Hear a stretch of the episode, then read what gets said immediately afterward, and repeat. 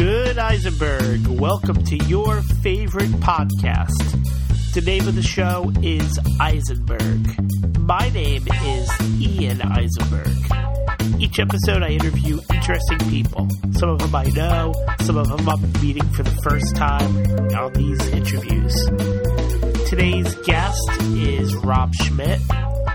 He has gone to many, many, many, many concerts, especially at the Capitol Theater in Port Chester, New York. And you may know him as Cookie Monster, wearing Cookie Monster shirts and carrying a little mini cookie to his shows. Today, Rob will explain all these mysteries of the Cookie Monster. All right, everyone. If you've ever been to the Capitol Theater or to Garcia's, chances are you know this guy or you've seen this guy. He's a veteran of going to lots of shows. That's right. I have Rob Schmidt as my guest. Hey, Rob, how are you today? Woo! Um, tired. Still recovering from J RAD run, but, you know, hanging in there. Yes, it is. And whatever J RAD run it was, since this show can be heard any time, just think J RAD will always be playing, or they should be always playing. All right, Rob, so I want to start off with a question that many people who have known you over the years might not have the clear answer to. Why Cookie Monster? What What's up with Why Cookie? Cookie Monster? uh, I was sorry at Dave Matthews' show at Saratoga, and uh, I was drinking a little bit going in. We parked in the V I P preferred area, which is behind the venue.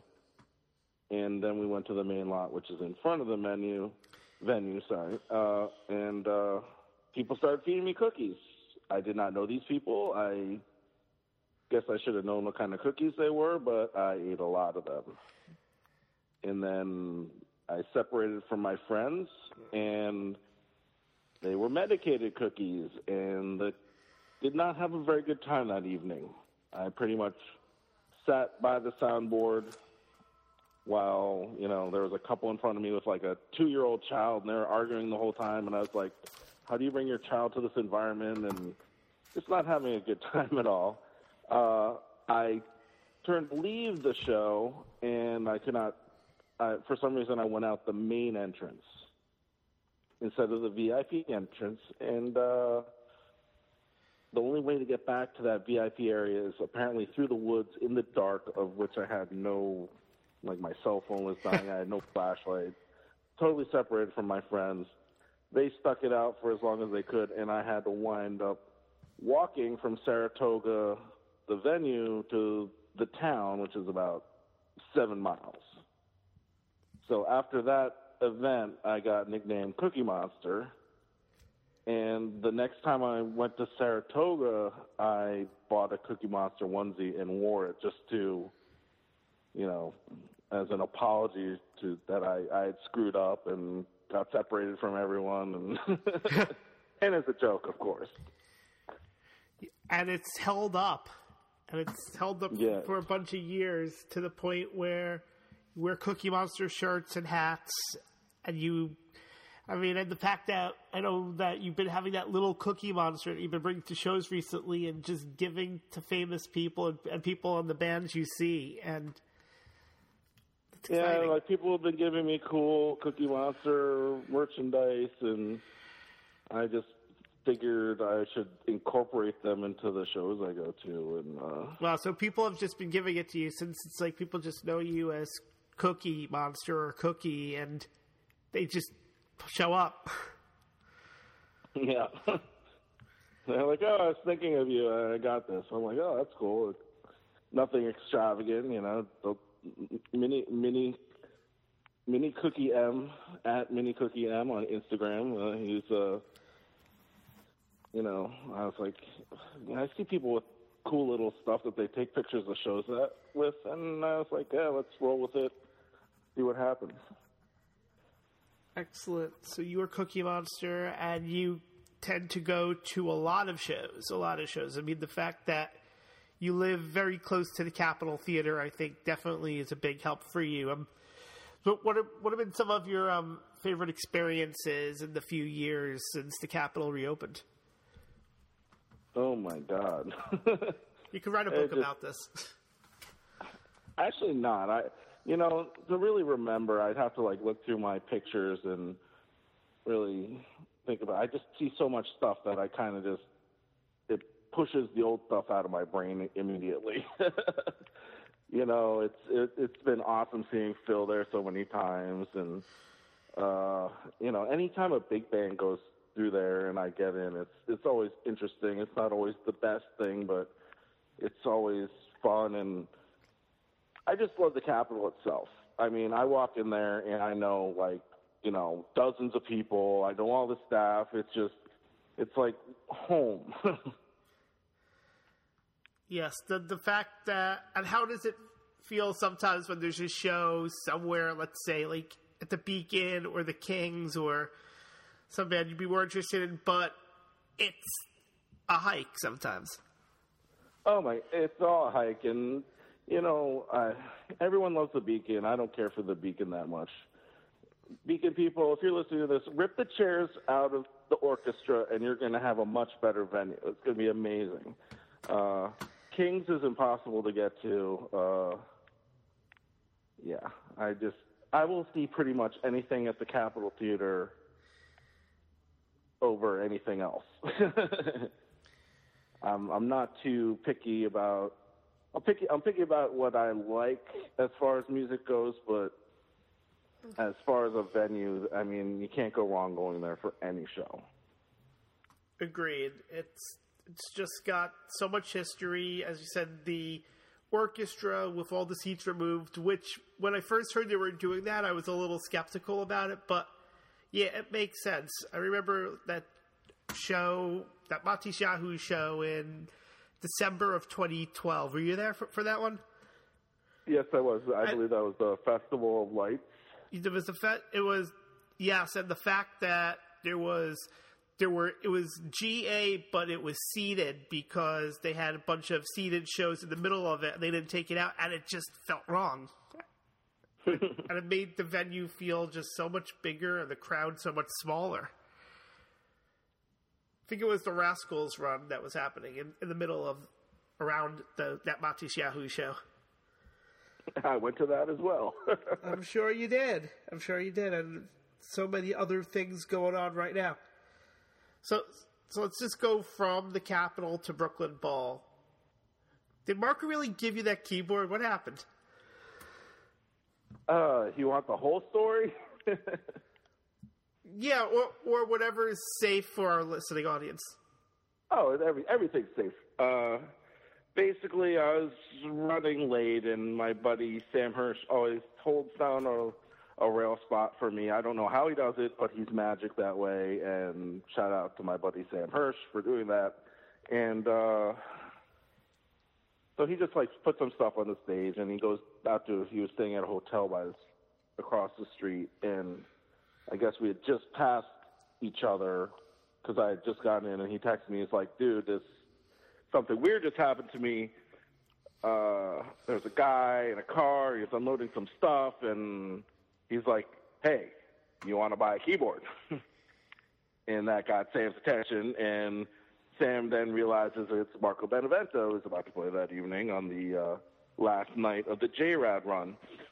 And, uh, you know, so Sam comes back later. We're joking about it, whatever, blah, blah, blah. I, I do, I'd done some certain funny things throughout the run. You know, I brought a, a clown nose for Marco to wear, which he had worn I believe it was the previous night, crowd surfing, and uh, that night I brought a, a gnome hat for Marco to wear, which unfortunately he didn't. But uh, come on, Marco. Yeah, I'll get, I'll get him to wear that stupid gnome hat one of these days. Uh, and, but it was it's prominent on, on the feed, on you know it's on his rig for the whole show, but. Uh, Like they're like right when they're about to start, I'm like, hey Marco, you know, I, I like get his attention. I'm like, you know, gnome hat, that I brought that, and he was like, yeah, I figured. And uh, so uh, at set break, he immediately comes up to me, uh, shakes my hand, and he's be like, hey, how's it going? You know, uh, I got this keyboard for sale, and we still don't know if Marco's a joking kind of guy, so we're never very sure if he's serious or not about it. And uh, I'm like, dude, I, I, I fucking want that thing. I, I, I want that keyboard. I don't. I can play maybe two and a half songs on the keys, but I still want that keyboard. He's like, okay, cool, man, cool. And uh, he goes off. Uh, they come back. They play a blistering second set, and uh, then a very, you know, somber but beautiful encore. And uh, you know, I I have a ton of photography gear and stuff that I have on the rail with me. I'm just packing up and taking my time, trying to get my people together to get get out of there. And Marco comes out to take care of some stuff and talk to people, and he's like, you you want that keyboard? And I'm like, well, how much? And he's like, I don't know. And uh, then I kind of start getting into a bidding war with my buddy Sam Hirsch. And I'm like, ah, he's bidding me up on the price. But luckily, Sam is not a very focused individual and starts talking to some people, probably females, and leaves to go to his hotel, uh, uh, probably alone.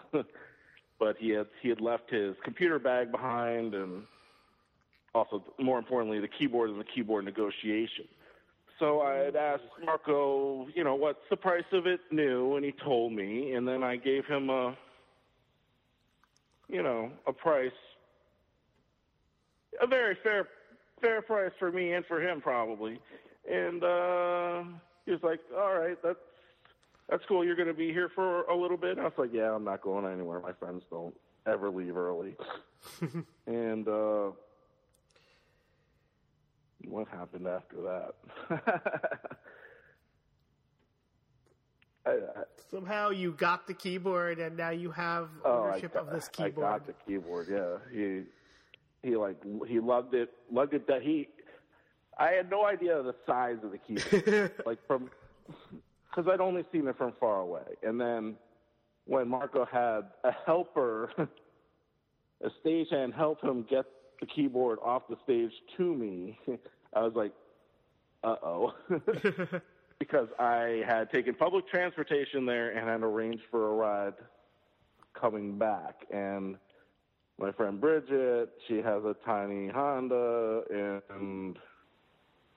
Well, I, I was like, I kind of freaked out for a second, and I was like, oh, Sam left his computer bag here. He's staying at the hotel across the street. He has a large vehicle. I call Sam. Thankfully, he picks up. I'm like, don't even mention the keyboard. I'm like, uh, you left your computer bag here. He's like, oh, my God, thank you so much. He comes back, and I'm like, look what I got. he's like, and he's just like, you f***er. And uh, and then I had him help me bring it to his car that was parked at the garage at the hotel across the street. And, of course, every person we passed leaving the Brooklyn Bowl was, like, tinkling the ivories. And, you know, you'd think if you left a club with a large piece of, of equipment, security might say something. Yeah. They didn't say anything. I think I think we shook their hands on the way out. And that's uh, that's the story of how I got Marco Benevento's keyboard. Excellent. And so, what's next for you and the keyboard? Uh, I don't know. I got I need accessories for it. That Marco's kind of a cheap bastard and didn't throw anything in. A road case would have been nice. uh, uh, I need a. a D C plug. I need uh, I need an amp for it. I need all the cords. So uh, so for everyone who's been getting Rob Cookie Monster stuff, you know what to get him next. and and Cookie Monster themed cords, please. At least blue. there there you go. And you were just mentioning briefly about when you were at the rail and that you had your camera equipment. Tell me about how you got into the concert photography part of this, being a fan. Uh, I, I don't know. I've always dabbled with photography, uh, you know, ever since I was young. And it's actually the one, th- one thing in my life that I've been pretty good at. And, uh, I just started taking a point and shoot when the cap, you know, open. I I thought I bought a nice camera, a decent point and shoot, and it turns out it was not a good camera for taking concert photography. And I was like, it's something that it that just interested me. I just wanted to capture the moment. There's a lot of power and passion that you can capture when people are performing on stage, and the lighting is amazing, and you, you never know what you what, what you can capture when you're shooting up there. And then I just started buying some better and better. Uh, I bought a, a better D S L R, which I can sneak into some places, and uh, I bought a really good uh, point and shoot, which most places allow, and I've just been grabbing grabbing great shots ever since. That's awesome. So you can set up a gallery show at Garcia's, including all your photos and the keyboard. I could do that. I could do that. And there might not be enough room on the walls for all the pictures I've taken. I think I uh, I don't know the exact number of pictures I took of the J RAD one, but I would imagine it was close to twenty thousand pictures. twenty thousand pictures of just six shows of Joe Russo's Almost Dead. And, yeah. and this doesn't even cut the surface of just all your years. Like, yeah, so, so Rob, let's, let's end this with, um, what was your first concert? And, and what brought you there? That's a boring one, actually. It was uh, uh, Depeche Mode, I believe, in, like, nineteen eighty-seven at Jones Beach. Wow, so you go from all- De- Depeche Mode at Jones Beach, before it had a sponsor on its name. To where you are now. You know, it's just uh, the one thing I recall from that show is that I just remember the band trying to get the audience to clap, and I was like, why is the music still playing? Like, all the instruments are still playing, yet the, they're, you know, all the band members are trying to make the audience clap by clapping their hands. Yep.